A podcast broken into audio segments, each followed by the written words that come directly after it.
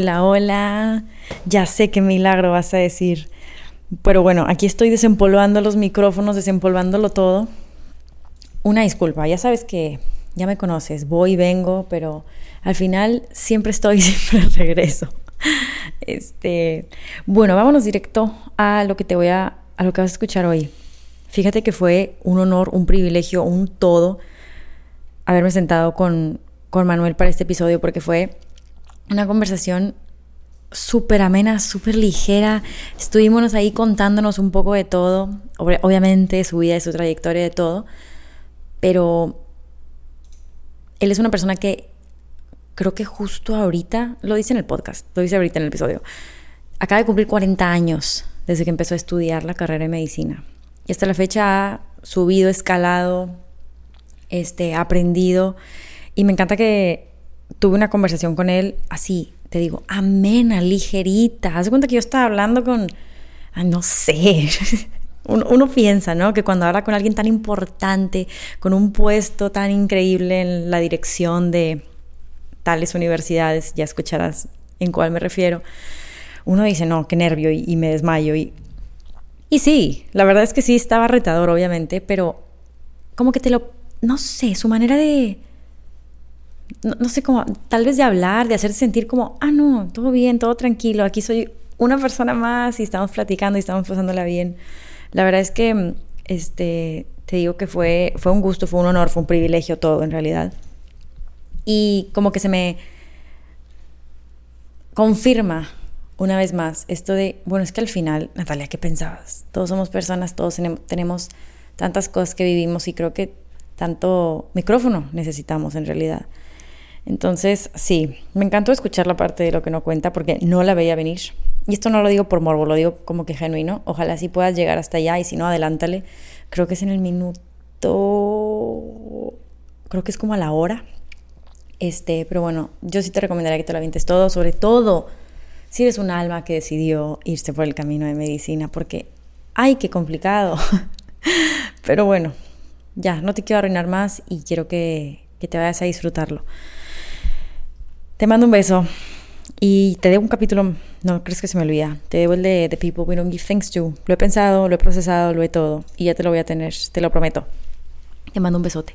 Yo quiero pensar que la medicina es tu pasión. ¿Sí o no? Es una de mis pasiones. Bueno, me gusta más todavía. Entonces, ¿cómo, ¿cómo se volvió pasión para empezar? Yo, mira, yo creo que cuando cuando eres niño, eres muy dúctil a tener influencias. Y los hijos de los médicos vivimos muy de cerca eh, la vocación médica porque la dinámica de los médicos, sobre todo décadas atrás, pues era extremadamente demandante, ¿no? Los, los médicos, incluso iba la gente a buscarlos a sus casas y los, a, cualquier hora. Hoy hay mucho más, hay más recursos para tener pues, médicos de guardia en los hospitales o tecnología que te puede ayudar a, a tener como esas, esos espacios tuyos, ¿no? Pero cuando yo era niño, pues mis papás los dos son, son médicos, mi padre ya murió, pero mi mamá sigue siendo médica y yo creo que esa influencia permeaba de manera muy natural y nunca no te das cuenta, no lo estás, no, no, socializas una influencia que está continua y que ves la dinámica de trabajo que ellos tienen y llegan a tu casa y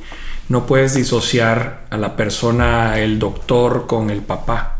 O sea, como que tú integras al papá siendo doctor o a la mamá siendo doctora. Y en mi caso, pues los dos se iban juntos, regresaban juntos, hacían lo mismo, hablaban de pacientes, hablaban de situaciones en los hospitales, de cuestiones que tenían con sus colegas y todo. Entonces yo creo que eso influyó muchísimo en, en mí, ¿no? Y además, pues en esos, en esos años estudiábamos, yo entré muy chiquito a la, a la primaria, entonces yo era de los más, más pequeños de edad en todos mis años. Y cuando terminé la prepa tenía 16 años, porque eran dos años de prepa nada más. Este, entonces a los 16 años tenía que decidir qué iba a hacer en mi vida. Wow. Y yo creo que nadie está listo para decidir qué hacer. Yo a los 18 y tremendo error que hice, no me puedo imaginar a los 16. Yo creo que es, todos tenemos dudas, ¿no? Pero entre menos edad tienes, pues la madurez de la toma de decisiones es más difícil. Y como era el, el mayor de mis hermanos y el que le exigían más y el que el niño que, que cumplía con todo y demás, pues te, da miedo fallar, te da miedo equivocarte. ¿no? Entonces, yo antes de querer ser médico, ya tenía mucha inclinación por las ciencias biológicas. Y de más pequeño como que quería hacer algo en el mar. Me gusta mucho el mar. Entonces quería ser como biólogo del... Biólogo marino. De, la parte marina y este, y bueno, pero definitivamente no me gustaban las ciencias exactas, me gustaban las humanidades y me gustaban las biológicas, pero las ciencias exactas no, las matemáticas, la física no, no me gustaban. Y con la influencia de, de, de mis papás, pues yo creo que terminé diciendo, pues esto es lo que conozco, esto es lo que me da seguridad, esto es lo que creo que me va a gustar y, y me vine a Monterrey a hacer medicina. A los 16. A los 16 años. Y y la otra situación era, pues, ¿a dónde te vas a ir? Porque yo vivía en una ciudad pequeña, mis papás habían estado en, en Veracruz, en el puerto de Veracruz, por mis primeros siete años y luego me moví a una ciudad de menos de 200 mil habitantes que está en, los, en, el área de los Tuxtlas, en San Andrés Tuxtla, ahí en Veracruz. Entonces definitivamente tenía que salirme a estudiar fuera porque no había universidad ahí y podía irme desde Veracruz hasta cualquier otro lugar. Entonces al decidir ser médico, pues había que irse a algún, alguna universidad buena. Entonces yo quería irme a México, yo quería irme a, a, una, a la Salle de México. Pero un, un amigo de mi papá, de ahí de, de San Andrés, le dijo que el TEC acababa de abrir medicina, que tenía algunos años de haber iniciado la carrera de medicina y que su hija estaba estudiando medicina en el, TEC. Entonces mi papá se informó y me dijo, vamos a Veracruz a tomar el examen del TEC y pues para ponerlo en tus alternativas, ¿no? Y así empezó el tema, o sea, yo creo que no me di cuenta que era un área que me gustaba mucho y que en la cual quería desarrollarme hasta que no entré a la carrera y empecé a ver similitud entre lo que estudiaba y lo que yo veía con mis papás en el día a día cuando era niño y adolescente. Y no creas que siempre estuve seguro, o sea, varias veces estuve este, tentado a decir, pues mejor dejo esto, ¿verdad? Está muy largo, está muy largo, son muchos años, hay que estudiar muchísimo. Luego veías otros otros estudiantes de otras carreras que tenían pues un poco más de tiempo libre, no estudiaban nunca a menos de que tuvieran exámenes parciales. Y nosotros pues teníamos que estudiar todas las semanas. Y pues se ponía más complicado cuando, el, cuando había guardias, ¿no? Entonces realmente yo creo que le vas encontrando el gusto porque yo, yo te diría esto, en la medicina logras eh, ser un, una, una, alguien que puede influir en las, en, las familias, en las personas, en una parte muy importante de, la, de las personas, en la salud. La, gente cuando ve su salud, que puede, puede perder la salud o que hay algún atentado contra su salud, se preocupa, todo el mundo. Y en el caso mío con los niños, pues todavía más, porque las mamás se preocupan muchísimo más a veces por sus hijos que por ellas mismas. Entonces, este, eso es muy satisfactorio, o sea, el que tú puedas ser alguien de confianza para las familias en el ámbito de la salud hace que te estés continuamente retroalimentando para, para, para seguir haciendo una práctica médica, ¿no? Y el otro aspecto que fui aprendiendo a través de los años es que la medicina no es solo ver pacientes, no es solo la clínica, es academia, es investigación, es gestión de recursos, es eh, incluso política pública. Entonces, si yo no hubiera venido al TEC, quizá hubiera tenido una versión distinta. El TEC me ayudó a, abrirme los ojos y a pensar que había un mundo mucho más grande que simplemente lo que yo conocía de la medicina, que había instituciones de muy alta envergadura a nivel mundial en donde la salud es algo importante, que existía que existía la investigación translacional, clínica, que, existía la academia de, formar a otros, porque así como tú puedes influir en las familias, en la salud de un paciente o de un, de un hijo, en la academia puedes, puedes tocar, aunque sea un poquito, a muchas personas. O sea, puedes generar trascendencia a través de tus alumnos, este, a muchas personas. O sea, de repente hay exalumnos que me escriben algún correo y nada más quiero hacerles saber que estoy haciendo este posgrado en Alemania o estoy trabajando en esta institución aquí en Estados Unidos o estoy en Chiapas en una en un área rural que atendemos gente súper necesitada y me acordé de usted y le quiero mandar un correo para agradecerle o para decirle lo que he hecho. Y eso te, te ayuda a seguir. Yo hoy te puedo decir que yo no podría estar todo el día viendo pacientes o todo el día haciendo función directiva de la escuela. O sea, tendría que... Mi vida ha sido combinada desde hace 26 años y, eso me hace estar contento con lo que hago, ¿no? Y eso creo que es lo más importante, que puedas estar contento con lo que haces. Claro.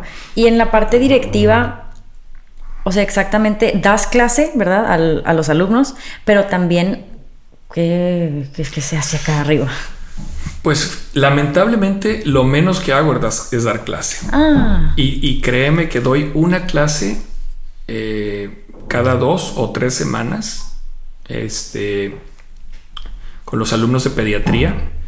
Y tengo en la consulta o en cuando tengo algún paciente hospitalizado o que voy a tener algún nacimiento, pues tengo siempre algún residente o algún estudiante conmigo. Pero clase, clase de aula, doy muy poquito porque las funciones directivas van comiéndote tu tiempo en otras tareas, ¿no? Y realmente dar clases es extraordinario, es lo más placentero que hay. Yo los días que doy clases salgo con otra con otro humor, ¿verdad? Pero sí, pues desde hace mira, en 2006 empecé a tomar funciones directivas en el TEC y conforme vas tomando mayor responsabilidad, pues tienes que ir siendo más enfocado y, dejar algunas cosas, ¿no?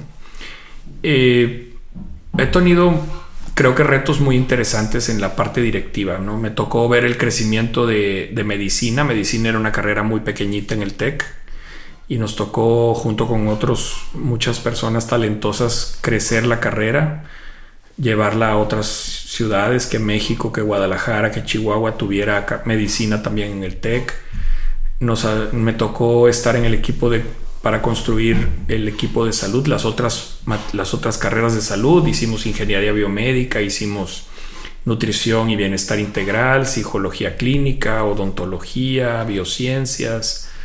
Me tocó, eh, cuando estaba trabajando en posgrado, eh, también los, las especialidades de medicina. Teníamos una, muy, poquitos programas aquí en Monterrey nada más, en el Hospital San José, y nos tocó presentar un proyecto de, de programa multicéntrico con la Secretaría de Salud de Nuevo León a nivel federal, con, cuando Fox era presidente y Julio Frenk era el secretario de Salud.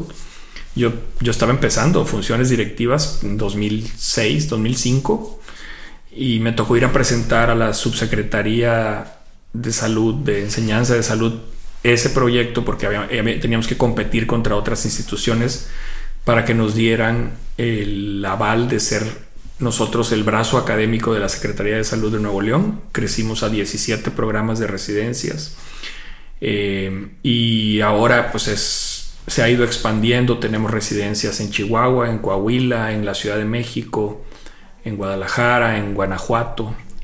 Entonces, ese modelo fue, es un modelo único en México y pues tuve la fortuna de, estar incluido en ese, en ese grupo.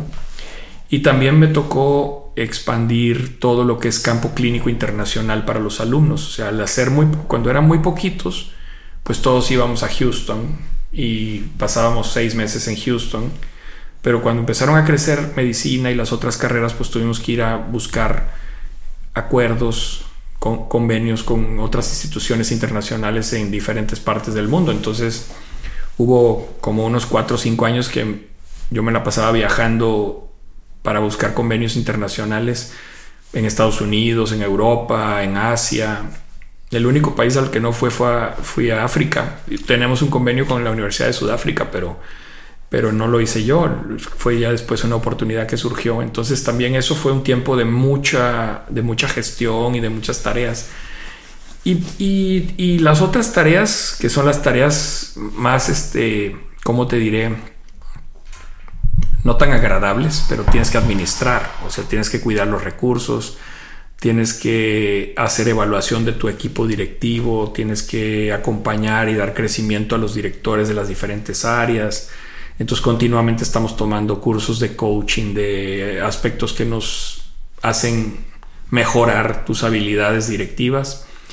Eh, tienes que aprender de muchas cosas que no crees que debes saber para ser directivo en, medicina, ¿verdad? Pero pues es parte del, del, contexto institucional. Entonces, pues sí, sí es un poquito retador el día a día porque sí tengo muchas cosas y luego en la tarde tengo que llegar a ver pacientes al consultorio, ¿verdad? Pero estoy bien, estoy contento así. Eso es lo más importante. sí, está, así es. El otro día yo estaba pensando que a mí me gusta mucho hablar con gente que, que se dedica a su pasión. No sé por qué, como que me, me atrae mucho. Entonces, y la mayoría de las... Bueno, tengo que hacer un recuento, pero creo que muchas, muchas de las personas que, que han estado aquí precisamente lo han dado. O sea, son esas, pues. Y, pero lo que sí es que sé que viene con demasiado sacrificio. O sea, siempre hay una rachita donde está todo negro y todo gris y todo horrible. Y luego ya que como que pasas ese recorrido, dices, wow, estoy haciendo lo que vale la pena y me encanta y soy feliz. Fíjate que, tuviste eso? Yo, yo, sí, mira, a lo mejor no rachas o, o tiempos donde dices, este, esto fue un sacrificio o esto fue un tiempo en donde me costó tal o cual cosa, pero yo creo que siempre te cuestionas si el estar tan ocupado le está dando un balance a tu vida. Eso creo que es un tema que los seres humanos nos cuestionamos mucho y, tú tenías razón al principio cuando decías que cuando destacas en un área, por, por, consecuencia hay otras áreas de tu vida que no están tan, tan bien o, probablemente no estén tan bien, ¿no? Entonces, sí, por supuesto que siempre estás pensando, híjole, pues tengo que cuidar mi salud, tengo que cuidar, tengo que atender la familia, tienes que ver a los amigos, tienes que eh, hacer cosas que te gusten, ¿no? Tus otras pasiones. Trascender en, otra, en otras áreas, ¿no? Eh, yo siempre les digo a la, gente con la que me gusta platicar que yo vi, yo tengo, yo vivo en un poquito en un dilema porque desde muy joven tenía una tendencia muy eh, de altruismo y de social, de más social, de más, más humanista, más social. Y siempre he pensado que de repente cuando te vas haciendo cada vez más eh, como vas teniendo más privilegios o vas teniendo acceso a más oportunidades, la brecha con la gente que no las tiene se va haciendo más grande. Entonces, ¿cómo logras tú acercarte a la gente que menos tiene oportunidades? Y, sabemos que la dádiva no es la solución, o el, ir y, dar o donar solamente no es la solución. ¿no? ¿Cómo logras empoderar a, esas personas, a esa gente que finalmente no ha tenido oportunidades. Entonces, yo siempre he tenido este dilema de decir, oye, pues yo vivo bien, estoy contento, hago lo que me gusta, eh, me siento muy satisfecho al final del día, logro tener impacto en la gente, en trascendencia con, con mis pacientes, con mis alumnos y eso me da satisfacción. Pero de repente me voy a dormir y pienso, y no hice nada por nadie que realmente lo necesite o que realmente tiene una desventaja social ideológica, económica, profesional, ¿verdad? Y, y, lees las noticias y platicas con la gente y ves la realidad y dices, híjole, sí creo que tendríamos que tenerlo más presente en la agenda cotidiana, ¿verdad? De alguna forma estar en algunas instituciones pues te ayuda, ¿verdad? Porque haces proyectos que benefician a la gente o porque formas personas o ayudas a que se formen las personas que van a ser líderes sociales y que se hace un efecto multiplicador. Pero, sí, como el dominó. Ajá, pero, pero sí es un cuestionamiento que yo siempre tengo.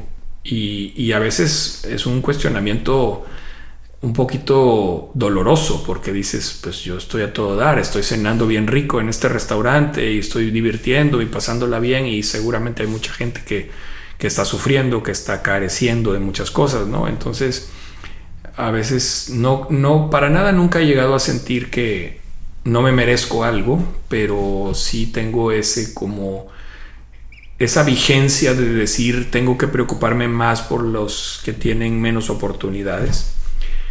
Y regresando al comentario inicial, pues también siempre tienes que pensar, siempre estoy tratando de pensar cómo no, de, no hago un desbalance muy importante en algún área de mi vida, ¿verdad? Este, entonces, pues bueno, hay tiempos mejores y tiempos peores, ¿verdad? Este, creo que son los altibajos a los que tú te referías al principio, ¿no? Sí, claro. Porque sí, yo he hablado con mucha gente y me dicen, no, bueno, a ver, ahorita tú me ves muy bien aquí, siendo, diseñando y siendo artista y viendo por mis sueños, pero a mí me tocó que un año no me hablara mi familia. ¿Sabes? O sea, como que de verdad no querían que yo me dedicara a lo que me dedico ahorita. Y como que ya pasó eso, y una vez que lo pasé, ya se cuenta que la vida me lo regaló, decirme, todo va a estar bien, como que te voy a dar tu profesión y tu familia te va a hablar otra vez. Entonces como que, ah, bueno, ok. Pero sí, no, me imagino que, digo, debe ser complicado, lo he visto en series, a mí me gusta mucho The Good Doctor, no sé si lo has visto. Pero que este chavo se llama Max, el principal, y que todo el tiempo quiere estar regalándole cosas a todo el mundo y, y quiere que todo el mundo esté bien. Entonces siento que si hay una impotencia muy grande como, es que yo sé tanto y puedo ayudar a tantos pero que el seguro no le cubre y que la no sé qué y que el hospital no acepta. Digo, la verdad no sé cuáles sean sus restricciones, pero al menos estos son los de la serie. Que no hay seguro, que no hay presupuesto, que no hay todo. Y él se frustra todo el tiempo porque dice, pero es que yo sé todo esto y yo los puedo ayudar. Está dramatizado, pero, pero esa es la realidad. Y puede ser peor en la realidad. O sea, de hecho es peor en muchos casos en la realidad. Eh, yo creo que precisamente es eso, que de lo que hablábamos, en la medicina y en otras profesiones también, hay un contexto humanista tan profundo y hay una vocación de servicio que continuamente estamos tratando de, de, machacarte y de, hacer que te entre, ¿no? O sea, que eso no está peleado con, con, tener un reconocimiento y una remuneración correcta. La gente, el médico los profesionales de la salud tienen todo el derecho a tener una vida digna, en todos los sentidos. Eh, pero tienen que mantener esa vocación de servicio para que no pierdas ese gusto por, por, eh, por hacer lo, que nos toca. ¿no? Más sin embargo, si tienes ese, ese dilema frecuentemente, ¿verdad? Porque dices, las barreras administrativas, financieras, políticas, institucionales, a veces son obstáculos que impiden que la atención de una persona, la atención de un paciente sea la mejor, sea la más eficiente. Y lo vivimos todos los días. Y ahora el mundo está muy enterado porque por las series, por las, cada vez hay más series de, de profesionales de salud, y no se diga estos últimos tres años con la pandemia, ¿no? Todo el mundo está leyendo continuamente información valiosa y no valiosa, sí, información que a veces no es real, que, que no, y, yo a veces les digo a mis, a mis alumnos, ustedes tienen que estar bien informados, sabe, discriminar la información, o sea, tener el criterio para discriminar lo que sirve y lo que no sirve, lo que tiene un valor y lo que no tiene un valor pero también para discriminar lo que te, lo que te ayuda y lo que no te ayuda. O sea, yo siento que hoy tenemos un problema grave de salud mental en el mundo porque estamos sobreinformados. Y a mí que me interesa saber que hay una crisis profunda de ratas almizcleras en Armenia, o sea. Y entonces hay gente que se angustia por eso. Y con el COVID, pues lo vivimos todos. Nos llegaban muchas, muchas noticias por redes sociales que ni siquiera eran verdad, que ni siquiera tenían relevancia, que a lo, mejor las habían creado para generar Pánico, impacto mediático, ¿no? Entonces, los, los, profesionales de la salud, los médicos, tienen que desarrollar esta habilidad, esta competencia del, de la discriminación de la, de la información. Tú lo decías al principio, o sea, hay tanta gente hoy que es pública o que quiere ser pública que tenemos que elegir realmente a quién vamos a seguir pues al que te ofrezca valor, que te otorgue valor y al que, y al que no y al que te haga bien, que te haga sentir bien. O sea, si te vas a reír todo el, todo el podcast o todo el videíto, pues qué padre. Claro. Aunque sea algo verdaderamente insustancial, ¿verdad? Aunque no tenga pero si te va a generar angustia, si te va a generar preocupación. Que te compares, que digas, ching, es que me falta, es que soy menos. Y no. Ahí como que no está bien, ¿no? no y, y esto tiene que ser distinto a no generar conciencia, ¿no? Porque sí creo que es importante informar para generar conciencia de las problemáticas que tenemos o de las responsabilidades que tenemos como, como ciudadanos, no solo los profesionales de la salud. Pero de repente se nos pasa la mano y, y pues estamos llenos de problemas mentales, ¿verdad? Por eso, la ansiedad y la depresión está por todos lados, ¿verdad? ¿Qué opinas sobre la raíz de cada enfermedad siendo una emoción que se, digamos, transmuta en algo físico, en algo, un dolor, en una enfermedad, en un lo que sea? Y una vez que ya está enfermedad, pues bueno, ya es enfermedad, no, no hay ni para dónde hacerle puede ser más grave o simplemente puede generarse como un dolor. ¿Qué opinas sobre todo este tema? Mira, yo creo que las, las enfermedades son, todas las enfermedades son psicosomáticas, no necesariamente generadas por un tema emocional. Algunas pues, son generadas por un microorganismo, hay infecciones virales, bacterianas, por hongos, etc. Hay enfermedades inmunológicas, enfermedades inflamatorias, pero por supuesto que en todas influye de manera muy, muy, muy importante la parte emocional. Todas las enfermedades, cuando una persona está enferma, no solo está enferma orgánicamente, también está enferma porque eso impacta en su, en su, en su entorno emocional y en su, y en su medio, en el, en el entorno social. Entonces, es muy importante estar bien emocionalmente para poder afrontar las enfermedades simples y las complejas. Eh, yo no estoy totalmente de acuerdo en que todo se genere por las emociones, porque pues sabemos perfectamente que si te va a dar COVID, pues es porque el bicho te atrapó. Tuviste contacto con alguna persona enferma y te contagió a través de las gotitas y las, las vías que ya sabemos o otro tipo de infecciones o otro tipo de enfermedades, pero sí, definitivamente la parte emocional es, está incluida en, en todos los procesos de enfermedad del ser humano y, e incluso pueden, puede llegar a ser algo que no te deje salir de... A lo mejor ya no tienes una enfermedad orgánica y sigues teniendo tu mente un problema. sigue enferma. Sí, sigues, sigues problemado ¿verdad? Porque tú sientes que no estás bien. Y ese sentir que no estás bien en cierta manera es que sigues con un problema emocional, ¿verdad? Y creo que hoy cada vez es, más evidente. Yo no estoy tan de acuerdo en que ahora hay una epidemia de eso, simplemente hoy tenemos la apertura para hablarlo, tenemos la apertura para manifestar, para... Antes estaba satanizado, o sea, una persona que manifestaba que estaba deprimida, que estaba paranoica, que estaba con algún problema mental, era considerado loco y era excluido socialmente o, o, este incluso eh, satanizado, digo, en tiempos atrás, seguramente lo has leído. Era brujería, era hechizo, eran cosas incluso. Claro, como que ya el diablo te agarró y ya eres uno de los sus. Entonces, pues la gente no decía, ¿verdad? Me siento triste y no digo porque van a pensar que estoy. O siento que estoy viendo cosas, visiones y no voy a decir nada, o porque. Incluso enfermedades orgánicas. O sea, si tú tenías un problema de oído y estabas escuchando ruidos pues no, en tiempo atrás, en el medievo, y no decías nada porque me van a decir loco y me van a echar a la hoguera a quemar, ¿verdad? El, el hombre, el ser humano, ¿no? El hombre o la mujer, el ser humano siempre ha tratado de explicarse lo que le sucede y que no lo entiende, ¿no? Entonces, eso es la raíz de, de muchas cosas. Y cuando, cuando te pasa algo que no es lo común en tu, en tu cuerpo o en tu mente, pues siempre estás buscando cómo explicártelo, ¿no? Y luego otra gente anda buscando cómo explicar lo de los demás. Entonces yo creo que eh, es parte de la naturaleza humana, pero bueno, este, yo creo que sí, el componente emocional es muy, muy importante en todos los procesos de salud y enfermedad.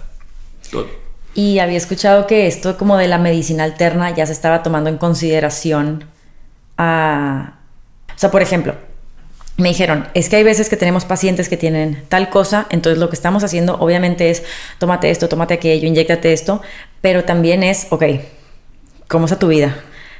Intenta meditación, intenta recitar este mantra, no sé, como para que aporte a que se una, en vez de que ya sean cosas completamente diferentes.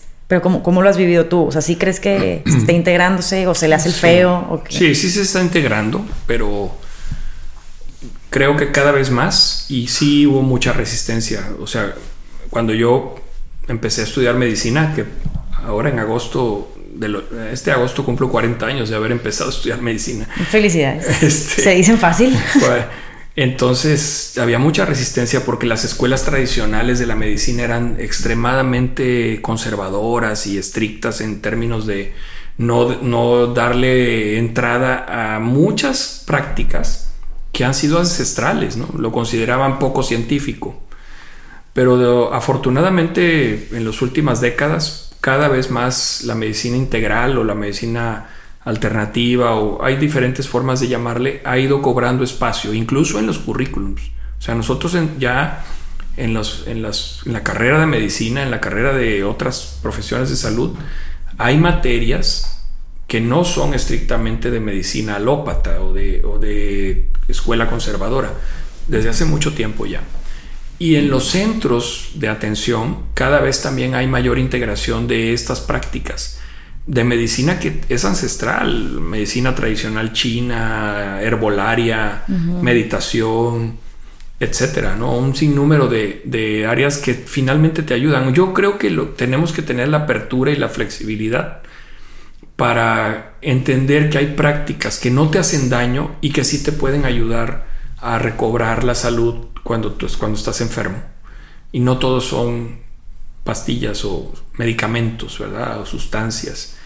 También hay otras técnicas, otras, otras áreas que pueden apoyar muchísimo a una persona a recobrar la salud. Y entonces cada vez en el mundo entero hay centros que que son más integrales para, para, enfocarse en el paciente. La clave, yo creo que la clave es que tiene el, el, modelo de atención tiene que estar centrado en el paciente, no en el doctor, ni en el, en el equipo médico o en el equipo de salud.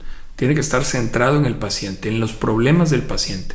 Y esa es la única manera de entenderlo de manera integral y de poderlo atender de manera integral. O sea, si un paciente tiene un cáncer, seguramente necesita apoyo emocional, seguramente necesita eh, apoyo, no sé si meditar o a lo mejor va a necesitar algunas, algunas otras de las áreas de medicina alternativa para sentirse mejor también. ¿Verdad? Sí, para seguir luchando. Para seguir luchando y, y, en, la, en la parte de medicina había un maestro muy antiguo que decía que los médicos este, curamos a veces o más bien tenemos la responsabilidad de curar o de prevenir, de cuidar la salud, prevenir la enfermedad, eh, pero que lo lográbamos, no lo lográbamos siempre, pero lo que siempre tienes que buscar es generar consuelo y esperanza al paciente. O sea, tienes que pensar que el paciente es tu, es el centro de tu atención profesional. No, no es una enfermedad, no es un cáncer, no es una diarrea, no es una neumonía es un paciente que tiene una enfermedad y que no va a ser exactamente igual a otro paciente que tiene esa misma enfermedad. Son mundos diferentes. Si personalizas al paciente, vas a lograr una mejor atención de la salud y, vas a tener más éxito. Entonces yo creo que todas estas eh, estas terapias que han ido evolucionando se deben integrar siempre y cuando no generen ningún daño, ¿no? Y si ayudan al paciente, pues qué bueno, qué bueno. Y sí las enseñamos, ¿eh? en, la, en, la, en, la, currícula ahora están, en todos lados están. De cajón. Sí. Ah, habrá algunas universidades muy conservadoras que no las tengan, pero la mayoría ya las tiene. Sí. Es que como dices, me gustó la palabra integral. Sí. Es que es de todo. Sí. Y por ejemplo, de tus otras pasiones que me dijiste, la medicina es una de mis pasiones. ¿Cuáles son las otras? Tengo dos muy, muy definidas, muy, muy, muy definidas. ¿Cuál, cuál? La música y el deporte. A ver, cuéntame. Estuve, mira, yo estuve a punto cuando era, cuando era joven de estudiar filosofía y no estudiar medicina. De hecho, me enfermé de hepatitis en un verano cuando estaba en tercer año de medicina. Y en aquel entonces era tan pequeñita la carrera que no, te, no podías venirte a Monterrey a estudiar porque ya se hace cuenta que ya, ya, había empezado el semestre y ya no había manera. Entonces yo iba a perder un año porque no había, no había, no había materias para, iba a entrar a séptimo. y cuando en enero, en octavo, no había materias de séptimo. Y en séptimo no había materias de octavo. Entonces, en automático yo iba a perder un año. Me dio hepatitis, estuve muchas semanas allá. Y estaba yo creo que tan insoportable ahí con mis papás que me dijeron, ya vete a Monterrey, vete, ándale, pues vete me metí a la uni a estudiar filosofía un año. Me metí un año a estudiar filosofía porque siempre había tenido esa inquietud. Siempre me había gustado, pues siempre he leído o he tratado de leer. Mi papá me influía mucho y siempre me, estaba, me ponía un librito en el buró y de repente me preguntaba, ¿cómo te fue? ¿Te gustó el libro? Y, no lo había leído, ¿no? Entonces me apuraba a leerlo y entonces fui encontrando el gusto por leer y leer y leer y creo que leer algo, estar leyendo siempre te mantiene muy motivado. O sea, te mantiene, porque estás en la... Si estás leyendo cuento, novela, ensayo, pues te mantiene inmerso en historias que tú vas entrelazando en tu vida y... Entonces, bueno, pues claro, de, niño, este... Eh, me, me gustaba mucho leer cuentos, me gustaba mucho leer las novelas y luego eh, mi padre me empezó a influir para que leyera Octavio Paz. Y realmente Octavio Paz, pues creo que ha sido la, una de las personas que no conozco más que a través de sus libros que ha influido más en mi vida. O sea, coincido mucho en su ideología, coincido fuertemente en lo que él, he aprendido muchísimas cosas de él. Mi hijo mayor se llama Octavio por Octavio Paz, porque no le quisimos poner mi nombre, porque no quería que fuera Manuel y Manuelito, ¿verdad? O sea, Entonces le puse Octavio. Eh, y eso desencadenó que yo tuviera pues un gusto muy fuerte por la parte de las humanidades. Por la, eh, y también desde muy pequeño, y eso no tengo la, no, no, sé cómo, no sé cómo explicártelo, pero yo desde los seis años me sentaba en un televisor en blanco y negro a ver cualquier deporte. Yo te puedo decir eh, alineaciones del Mundial del 74, que salía yo de la primaria y me sentaba y ahí estaba horas y horas y leía en los periódicos y leía este pues en aquel entonces no había tantos medios no o sea o veías televisión o en la radio escuchabas en la radio o, o en los periódicos verdad pero si iba por ejemplo con mi papá a alguna revistería pues compraba una revista de deportiva y así. Entonces Siempre he tenido un gusto muy especial por los deportes y muy especial por la parte de las humanidades. Y desde pequeño también mi papá, pues mi papá y yo, pues escuchábamos música juntos y teníamos unas consolas así, los LPs, y entonces me ponía el LP y escuchaba el LP y empezaba yo a buscar otras, otros este, tipos de música y la música es yo estoy todo el tiempo escuchando música, todo el tiempo. O sea, todo el tiempo que no estoy ocupado, si estoy en el carro, si me estoy bañando, si estoy antes de dormirme, o sea, ejercicio. todo ejercicio, todo el tiempo tengo música. Incluso en los últimos años he como tratado de explorar un género distinto Menos el reggaetón. Todavía no llego a esa apertura. Pronto, pronto. Sí, pero este, eh, estoy explorando géneros distintos, tratando de conocer música nueva. Eh, por ejemplo, la cumbia norteña hace 10 años pues no me atraía mucho, entonces empecé a estudiar un poquito y empecé a escucharla y a tratarle de sacarle sentido al rol del acordeón, del, del bajo, de esto. Y entonces esas son mis pasiones, realmente la música, leer eh, literatura contemporánea y, estar enterado de los deportes. ¿Y jugarlo también? Fui, jugué mucho fútbol, soccer. O sea, sí, sí fui mucho tiempo, estuve en el equipo del TEC por cuatro años, cuando estaba de estudiante. Y luego jugué en diferentes ligas hasta que acabé con mis rodillas, ¿verdad? Entonces, bueno Gracias. Me, operaron varias veces de las rodillas. Y ahora ya no. La verdad es que no, no, ya no juego ningún deporte ni ningún torneo. Hago ejercicio regularmente, trato de hacer regularmente. Pero no, pues a esta edad ya no me voy a meter a torneos, a arriesgarme a. El físico. A tener alguna lesión, ¿verdad? De mayor lesión. Este, pero sí, sí jugué mucho tiempo eh, fútbol desde muy niño y luego aquí cuando ya estaba en la universidad jugaba en el, en, el equipo cuatro años y hasta que entré al hospital y ya cuando entré a los hospitales a las rotaciones pues ya pues dejé de jugar. Sí, Y por ejemplo, ¿qué le dirías a, a, este niño que le encantan las humanidades, la filosofía, la que escucha música todo el tiempo, los deportes, que le fascina la medicina? O sea, si te vas a tu yo de, vamos a decir, 16 empezaste la carrera, 15, 14, así como que ya estás viendo qué haces, ¿qué le dirías? Mira. ¿Qué le recomendarías? Esta, esta es una pregunta en, que en otros matices me la he planteado varias veces y es muy difícil cuestión, es muy difícil contestarla sin sesgo, porque ya hice medicina, ¿verdad? ¿verdad? Entonces, eh, hay mucha gente que siempre, pero te la voy a replantear. Hay mucha gente que me dice, es que los médicos si no hacen medicina no hacen otra cosa, o sea, ese es su mundo, esa es su vida. Y yo a veces les he contestado que si yo no hubiera hecho medicina, creo que hubiera sido periodista. ¿Sí? Sí. Y creo que no tuve una... Eh, en, aquel tiempo no había una eh, educación vocacional tan, fuerte, digamos, como ahora, sí, sí. Y eso no quiere decir que esté en descontento con hacer medicina. Estoy súper contento con lo que hago, como lo he dicho varias veces.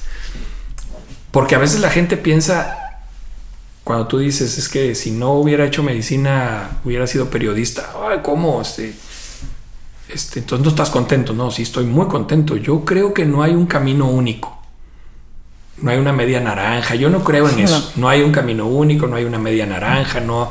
O sea, somos producto de las circunstancias de tiempo, de espacio, de persona, ¿verdad? Pues si naces aquí en México en los 60s, eh, caminas este camino y pues ya, ¿verdad? Pero que si, si hubiera nacido en Alemania en los 30 o, Otra historia sería. Zimbabue en, en, tiempo real. Entonces, yo me lo he planteado así, como si tuviera una segunda vida, creo que sería periodista, porque eso me permitiría escribir, eh, me permitiría leer mucho de lo que me gusta, y tendría la oportunidad de ir al ámbito del ensayo, a lo mejor a la parte de la locución, a la parte del análisis, y pudiera ser periodista deportivo. O sea, platicaba yo incluso con mis hijos, el menor andaba con ese gusto al, hace unos años. imagínate estos, estos directores de, deporte, de, de, deportes de las grandes cadenas, ¿no? De ESPN van a las Olimpiadas, van a los Mundiales, van a todos los eventos relevantes. Qué padre hacer eso, o sea, debe tener su complejidad, seguramente, ¿verdad? Y, su esfuerzo y, y el nervio de, ya no sé qué voy a decir ahorita. Pero yo, yo me he cuestionado esto seriamente en los últimos 20 años. Si yo no hubiera hecho medicina, creo que hubiera sido periodista, porque eso me permite juntar dos o tres de las cosas que me apasionan y me permite también pues tener la oportunidad de aprender más sobre eso, ¿verdad? Entonces, bueno, pues creo que eso es un poquito lo que, lo que dirías. Diría, ¿no? Y ahorita no se te antoja integrarlo. Por ejemplo, yo creo que deberías de tener un newsletter. Siempre se me antoja, pero sabes que siempre tengo retos. Yo me considero muy afortunado en, en esos sentidos. Se me antoja, pero siempre tengo retos nuevos institucionalmente en el TEC y, y, en la parte de la medicina. Entonces todavía no estoy cansado de hacer lo que hago. Y lo otro lo hago un poquito como... De hobby. Como hobby, pero ya lo tengo como una tarea... Semanal. Semanal, sí. Y, y es una, y, la, y la gente que lo recibe me dice, es que cuánto tiempo le inviertes a eso. Y le digo, no, es cuestión de ponerte, es cuestión de de disciplina. Creo que yo una vez te pregunté eso. Sí, pero me lo han preguntado tus amigos. O sea, dicen, ¿cuánto tiempo le... Oye, es que de repente le sacaste datos que, pues sí, a lo mejor yo lo vi en un encabezado o yo lo, lo, escuché en algún momento y, no, me puse, no le puse atención. Entonces, el, la reseña semanal salió por esta intención original que te platicaba de los deportes. La reseña era de deportes. La empecé a hacer en un mundial hace ocho años, hace nueve años. La empecé a hacer y se las mandaba a mis amigos que les... En el chat. Sí, a mis amigos que les gusta el deporte, nada más, a muy poquita gente. Y lo que hacía era, no era una reseña de estos equipos quedaron así, sino daba como un comentario del partido del día o de las finales en el mundial. Y luego cuando empezó la pandemia, integré la parte de la pandemia, o sea, de hacer un conteo de cómo estábamos en la pandemia y luego de hacer un conteo de las vacunas aplicadas en el mundo y de los datos o las noticias más relevantes de la pandemia, que ahora pues ya se apagó porque estamos en otra etapa. Y hace un poco menos de dos años, me replanteé la idea de hacer una reseña semanal y dije, bueno, si la voy a hacer, le tengo que poner secciones. Y realmente, ¿qué secciones quisiera incluir? Pues en un, un editorial donde yo pueda decir lo que pienso de algún tema o copiar el editorial de alguien que yo crea que es relevante replicar. Poner una imagen que mande un mensaje, que no es el mensaje que yo quiero enviar, sino el mensaje que cada quien pueda interpretar exactamente, ajá. Y poner una sección de de un compromiso ciudadano que es que habitualmente tiene que ver con lo que yo hice de salud global, que habitualmente tiene que ver con cuidado del planeta, con cambio climático, con sostenibilidad, eh, a veces tiene que ver con aspectos de valores, o sea, de, de pero generalmente tiene que ver con, sostenibilidad y alguna situación de, este tipo, ¿no? Entonces, pues lo cambié hace menos de dos años y probablemente al final de este año lo vuelva, lo, lo rediseñe, ¿verdad? es evolución. Es evolución, sí. Yo creo que lo que no cambia tiende a volverse obsoleto, a, a quedarse estancado y eso pues no, no creo que sea bueno. Entonces, ya llevo año tres meses con esto así, entonces yo creo que lo voy a cambiar, a lo mejor al final de este año. Mm, qué padre. Pues ya quiero ver qué sale. Pero el periodismo, pues no, todavía no. a lo mejor, me, digo, me han invitado hacia dos, tres cosas ahora. Digo, con por eso te digo que soy muy afortunado, porque me invitan. Ayer, por ejemplo, di una conferencia para niños de secundaria y prepa en, en esto, en el programa este de las Naciones Unidas, pues que me escautearon que soy médico y tengo la maestría en salud global y estoy interesado en el tema de los objetivos del desarrollo sostenible y he trabajado ahí por muchos años. Y, y estuvo súper interesante, o sea, yo dije, híjole, niños de secundaria, o sea, va a estar, me voy a tener que bajar mucho de nivel, no, de verdad, súper atentos, había como 200 niños súper atentos, súper respetuosos, muy responsables, o sea, eso te motiva mucho porque dices, este, pues este es el futuro del mundo, ¿verdad? Y, muy padre. Había niños como, de, como de 20 colegios, sí, sí, bien padre. Wow. Y, me invitan a veces a, algunas otras cosas, ¿no? soy afortunado en ese sentido. ¿Y tú crees que eso te seguía motivando? O sea, digo, tal vez no esto exactamente de que niños, pero este como de, de escuchar, más bien, de enseñar y de, de que alguien pueda realmente tomar tu consejo y todo esto, fue que digamos en tus días de carrera, que tal vez decías, híjole, me quedan cinco años más, y ahora son seis, y ahora son siete. ¿Tú crees que esto es lo que te, te seguía manteniendo ahí? Yo creo que un poco eso, pero yo creo que en la vida de las personas debe haber, debe haber mentores clave. O sea, debe haber gente como modelo a seguir. Porque en la carrera somos muy jóvenes. Yo, es, algo difícil, ¿no? Porque estás haciendo algo muy importante, pero no estás seguro de muchas cosas y la angustia que más tienes es qué va a pasar con mi vida, ¿no? O sea, dentro de 5, 7, 10, 12 años. Mis amigos ingenieros ya con, comprándose sus casas. Casándose, comprando casas o haciendo su vida o teniendo buenos trabajos. Y acá pues he estudiado siete años y luego hace cuatro años de... Yo me fui a hacer una maestría, o un año y medio, luego regresé, hice cuatro años de especialidad.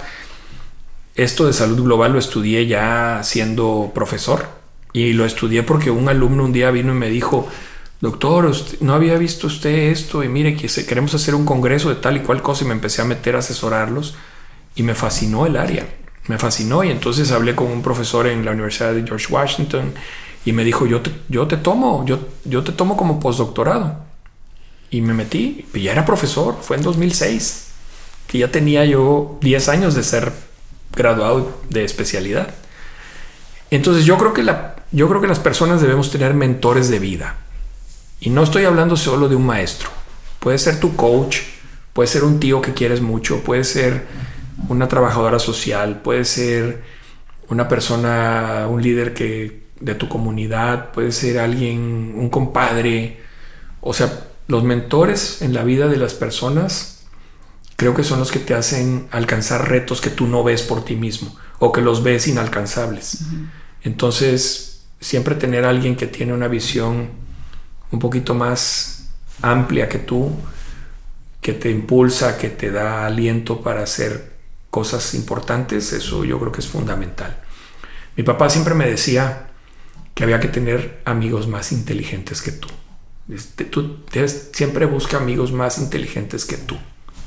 Pues, si tienes amigos más sonsos que tú, pues, ¿para qué? Y, y yo ahora le diría, pues, tienes toda la razón, tenías toda la razón, pero también de repente tú tienes que ser un amigo inteligente, ¿verdad? Porque es como bilateral, a veces los amigos se necesitan bilateralmente, inteligentes o no, tú puedes ser el apoyo de, él o de ella y viceversa en diferentes momentos. Entonces, yo creo que la amistad es un tema fundamental para el ser humano. La gente que tiene buenos amigos vive una vida feliz, vive, vive mejor. Sí, porque al final son tus maestros de vida también. Son tus maestros de vida. Y si tienes de niño amigos mayorcitos, pues vas vas aspirando a cosas buenas, siempre y cuando no te lleven por algún mal camino, ¿verdad? Eso es verdad. Wow. No sé si.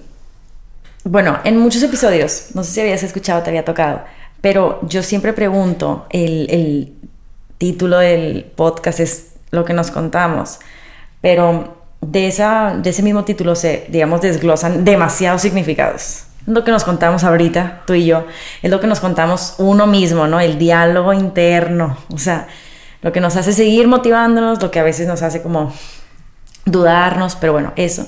Y también es en realidad lo que no le contamos al mundo. A nadie. Ajá. Y, y me gusta mucho hacer esa pregunta porque como parte de todo este de, pues caras vemos y corazones no sabemos sea, tú me ves de tal manera, pero en realidad yo te, voy a compartir un poco de mí, como tal cual lo que estamos haciendo ahorita. Tal vez mucha gente te, te verá como el súper importante decano del TEC, o mi pediatra, o mi esto, mi aquello, como tú dices, mi papá. Pero también, pues al final eres un humano y eres una persona y tienes tus problemas y tienes tu vida, ¿no? Este, y, y el corazón es lo que no sabe uno. Entonces me encanta que, como que lo puedas poner aquí para que pues alguien que esté estudiando medicina o que no sepa o que híjole esto, que pueda escuchar y pueda, que puedan ser como palabras de, de aliento para estas personas. O que tal vez no tiene nada que ver, pero, ah, yo también estudié algo que me apasiona tanto y también tengo otras cosas. No sé, de verdad nunca sabes hasta dónde llega tu mensaje. Pero siempre pregunto, ¿qué no cuentas? O sea, ¿qué, mm, no sé, mm, qué es una parte de ti que crees que, que tal vez no, la, no, es como que la explayas mucho? Y mucha gente es como, híjole, pues no sé, tengo muchos secretos. No, no, no, no quiero secretos, no, no quiero así tus cosas. Tampoco quiero los tramos de la infancia, o sea, no. Pero, pero no sé, creo que todos tenemos mucho mm, Mira, por ejemplo, se me ocurre uno así, basicón mío, pero yo te, te platicaba al principio que este podcast nacía de, de, esta necesidad que yo tenía como de, hijuela, digamos que alguien jáleme, o sea, para arriba, porque de verdad me sentía muy sola este, con todo este tema emocional. Y yo creo que todas las personas que me veían decían, no hay manera. Yo hice un episodio de esto como que yo decía, es que yo me sentía así, así, así, porque dije, voy a ser completamente honesta. Si estoy hablando en un podcast de, de contar lo que somos y todo esto, bueno, pues el ejemplo, ¿no? Y lo dije, y mi mamá me dijo, ¿cuándo te sentiste así? Se sintió tan mal la pobre. Y en realidad no la quería hacer sentir mal. Bueno, pero ella es. Claro, es mi mamá. Es, hipersensible y es tu mamá. Ajá. Entonces me decía, pero Natalia, ¿cómo? ¿Cuándo? ¿A qué hora pasó esto? Y yo creo que muchas de mis amigas, mucha gente que me conocía también, era de que, ¿a qué hora? Pues bueno, en realidad no, porque no voy por la vida contando, ¿no? Claro. Entonces, no sé, hay algo que a ti te gustaría compartir, que tú sientas que, pues sabes que yo, yo no cuento mucho esto, por ejemplo. Bueno, te lo, voy a, te lo voy a poner en este sentido. A lo mejor no es como que lo que no cuento, no lo cuento, ¿verdad? Pero, pero... Como tú quieras. Sí te entendí. El mensaje. Entiendo el mensaje claramente y, y, y yo no, o sea, yo no cuento mucho cómo llegué hasta aquí. O sea, no, y no me refiero a qué tanto tuve que estudiar o, me, vine de una ciudad muy joven y vivía en una casa de asistencia y andaba en camión y eso, eso es lo de menos.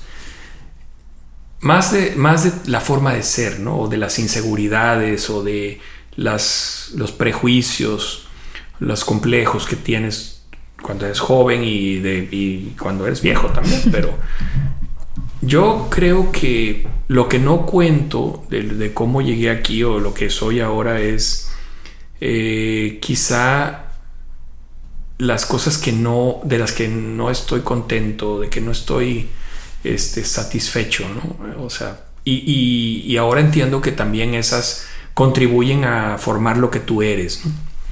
Entonces yo no era tan social como soy ahora. A lo mejor no soy tan social, pero era, yo era verdaderamente antisocial cuando era muy joven.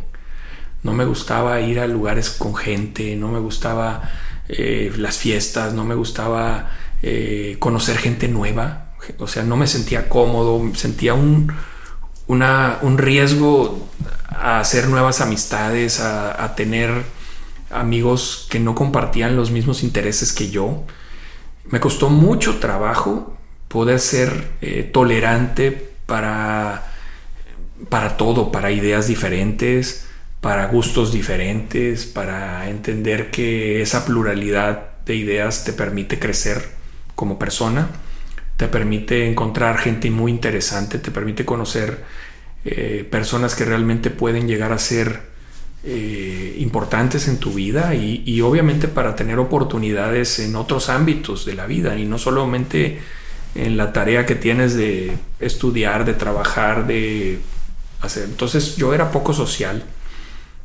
y tengo hoy día tres o cuatro amigos que si no hubiera cambiado un poco mi actitud o, al, o al contrario, que ellos no hubieran hecho un esfuerzo por acercarse a mí, no serían mis amigos. O sea, tengo tres o cuatro amigos que me caían súper mal, súper mal, y seguramente yo a ellos, seguramente. Era mutuo. ¿Verdad?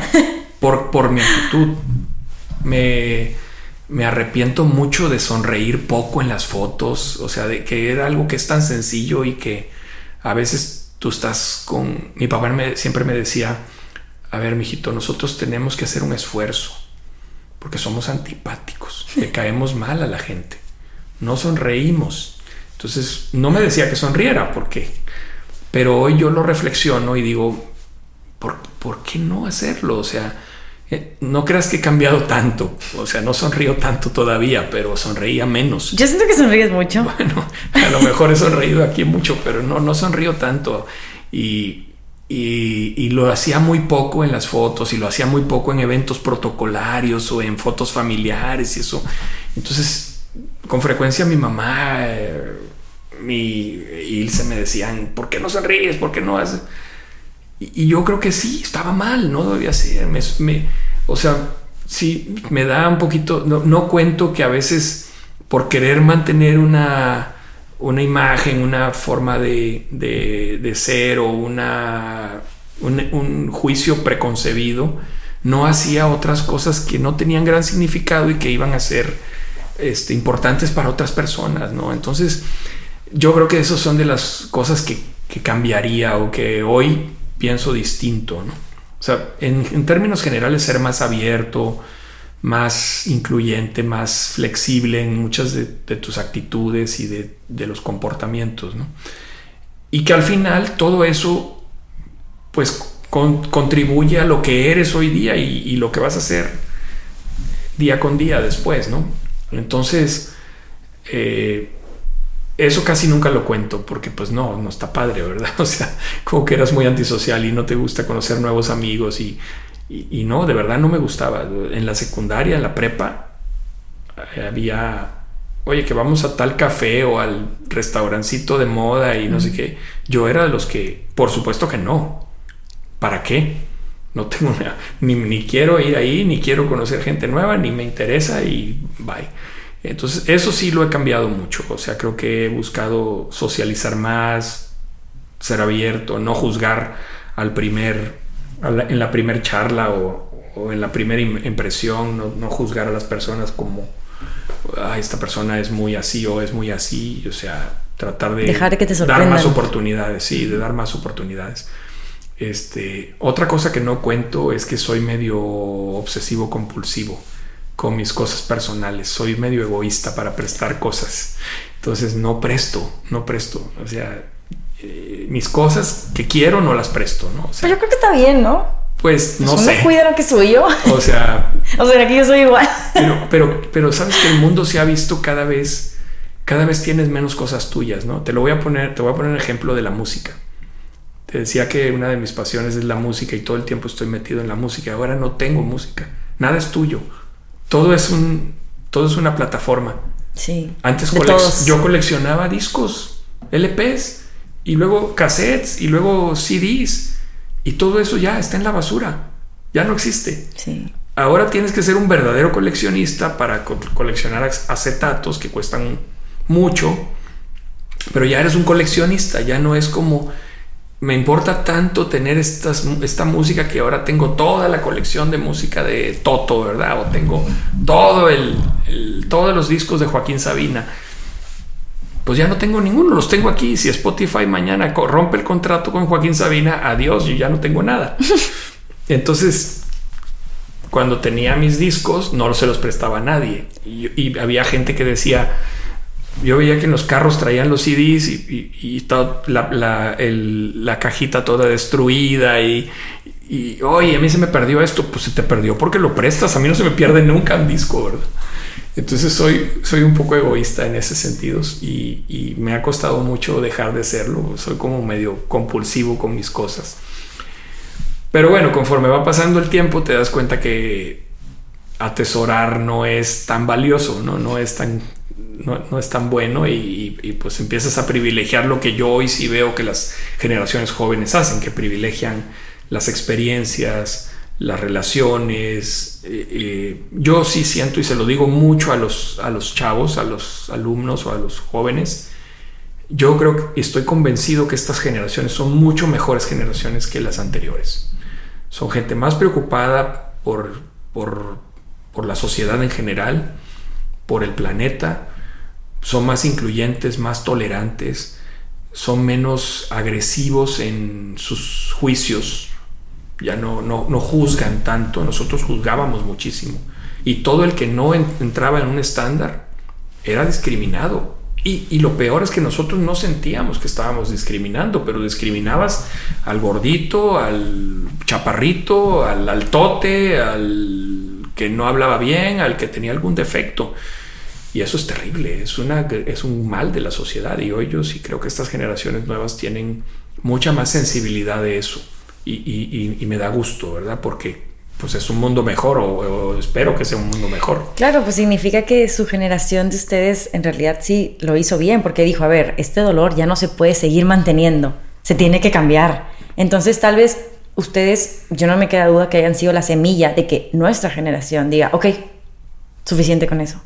Pero en realidad, sin ese cambio de ustedes, no hubiéramos sido ahorita nosotros. Es una evolución. Ajá. Es una evolución. Y qué bueno, imagínate que fuéramos como de los papás de ustedes, no, ya terrible, vamos para atrás. Sí, totalmente, total. Y yo se lo digo a los alumnos mucho, ¿verdad? Sí, cuando alguien me dice, siempre digo esto y si quieres lo quitas, si no, no importa. Aquí habla libre, no te siempre, Siempre les digo, yo hoy soy el responsable de la Escuela de Medicina y Ciencias de la Salud del TEC aquí. Y si viene cualquiera de mi edad o de mis generaciones, de más o menos de, de sus maestros a decirles que esta escuela, que nuestra escuela era mejor que esta, la de hoy, me avisan y lo corro mañana. Porque entonces hemos hecho un pésimo trabajo. Tiene que ser mucho mejor su escuela que la mía. Claro, para eso, eso es. Sino que eh, avance, qué evolución tuvimos. O sea, tiene que ser mejor. Pero siempre nos gusta mucho comparar con el pasado y decir, ah, en mi tiempo yo no llegaba a esas horas de la madrugada, en mi tiempo no me permitían tal o cual cosa. Pues lo que hoy a nosotros nos escandaliza, a nuestros padres les escandalizaba de nosotros, ¿verdad? Es una evolución social que yo no veo gran diferencia. Pero sí creo que hay una mejor sociedad hoy día. Eso estoy convencido. Qué bueno, yo creo que así tiene que ser. De hecho, una amiga me contó que tuvo como una discusión con su mamá porque como que la mamá, em, como a muchos papás, siento que les pasa que a veces no quieren que sus hijos les vaya mejor que ellos. Y no necesariamente económicamente, sino como no quieren que sepa más que ellos. Y es como tienen este problema, pues que no les gusta. Vamos a dejarlo ahí. Este, y mi amiga, que me pareció súper maduro y dije, no sé cómo le hiciste para decirle a tu mamá, le dijiste, mamá, pero es que pues tú me quisiste dar una buena educación y tú quisiste que yo leyera y que yo aprendiera y que todo esto, precisamente para ser mejor que tú. De que si no, ¿qué sentido tenía todo? Claro, por supuesto. Yo tengo que saber más cosas y tengo que enseñarte, permíteme enseñarte cosas a ti.